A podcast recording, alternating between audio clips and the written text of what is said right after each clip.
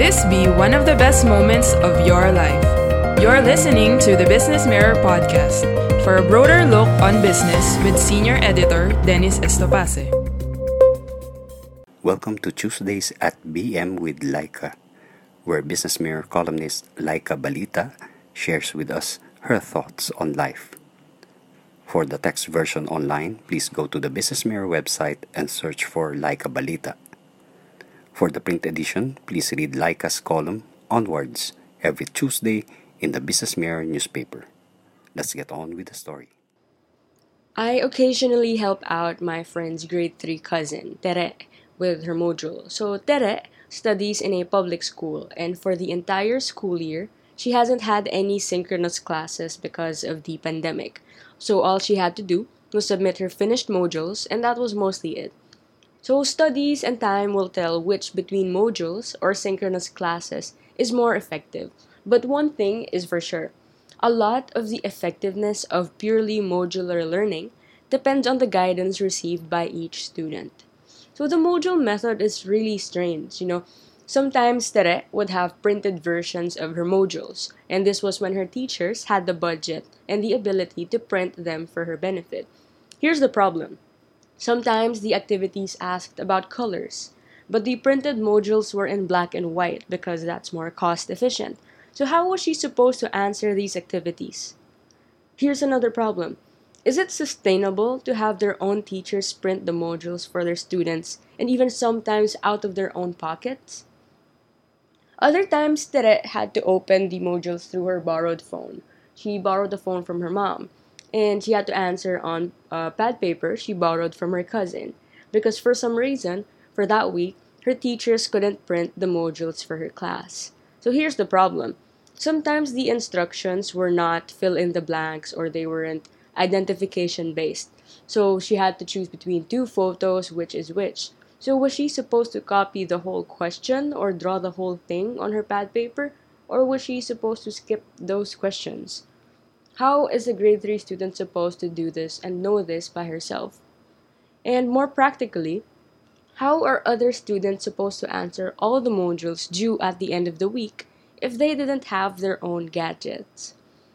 Anyway, either way, uh, tutoring made me realize that there are really gaps brought by the digital divide. How are Tere and other students in the same situation supposed to learn completely new concepts on their own? Especially when they're from grades 1 to 3. Some students are lucky, they have very patient, very knowledgeable, and available adults to guide them so they could answer their modules properly. But how about those students whose parents have to work the whole day, or whose parents never reach the grade level of their child, or those students with no adults to guide them at all? Academic intelligence ends up depending on financial privilege and adult guidance. So, privilege has always played a big part in this imbalance, in this educational imbalance, even before this pandemic. But this pandemic has made that gap much wider.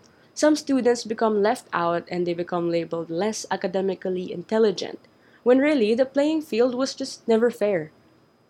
I spoke with two other students who also study in public schools. One of them told me that sometimes her synchronous classes were held through messenger chat, specifically through audio recordings and not video calls because not everyone could afford mobile data. And the other student told me that at the beginning of the quarter, he was given the choice between modular or synchronous classes, and he chose synchronous classes because he could learn better from his experience. But somehow, he ended up with a mix of modular and synchronous classes. And he feels very frustrated because he couldn't take all of his classes synchronously since he admitted that he couldn't learn properly from modules alone. Here's how it works in other schools, just to contrast and to emphasize the point. Teachers travel to the school because there are teaching studios set up for them, so they do not need to worry about equipment, backgrounds, noise, and connectivity. Their students have access to their own laptops and phones and better internet connection. So these students do not need to rely on the patience and knowledge of the adults in their homes because their teachers on their own can synchronously facilitate the classes and teach them.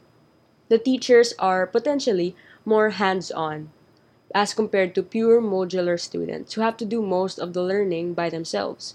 Of course, students in schools like this have their own digital divide. So, those with more expensive gadgets and faster internet can work faster than those who rely on, let's say, borrowed tablets and just mobile data. But the gap between these students and pure modular students remains much wider. Of course, there are students who learn effectively from modules alone, sometimes because they don't have any other choice or just because that's their learning style. But this means that there are other students who struggle with learning from the modular method alone. This is not the teacher's fault, of course. The existing system and the pandemic resulted to this. So, our teachers are doing all that they can to make learning work despite the very difficult circumstances. But this just illustrates the significant effect of financial privilege on education. It always tilts in favor of the wealthy. Either mode has its own struggles. Synchronous does not always mean that learning is easier. Similarly situated students have different experiences, so some may find it easier than others. But privilege certainly plays a big factor in creating environments that can potentially make it easier for a student to learn. So let's contrast a student with a six figure personal computer, let's say a 100,000 worth, and a limited fiber internet connection studying synchronous classes.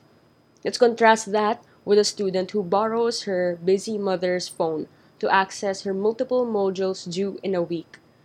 From this, we ask who has a more conducive environment for learning?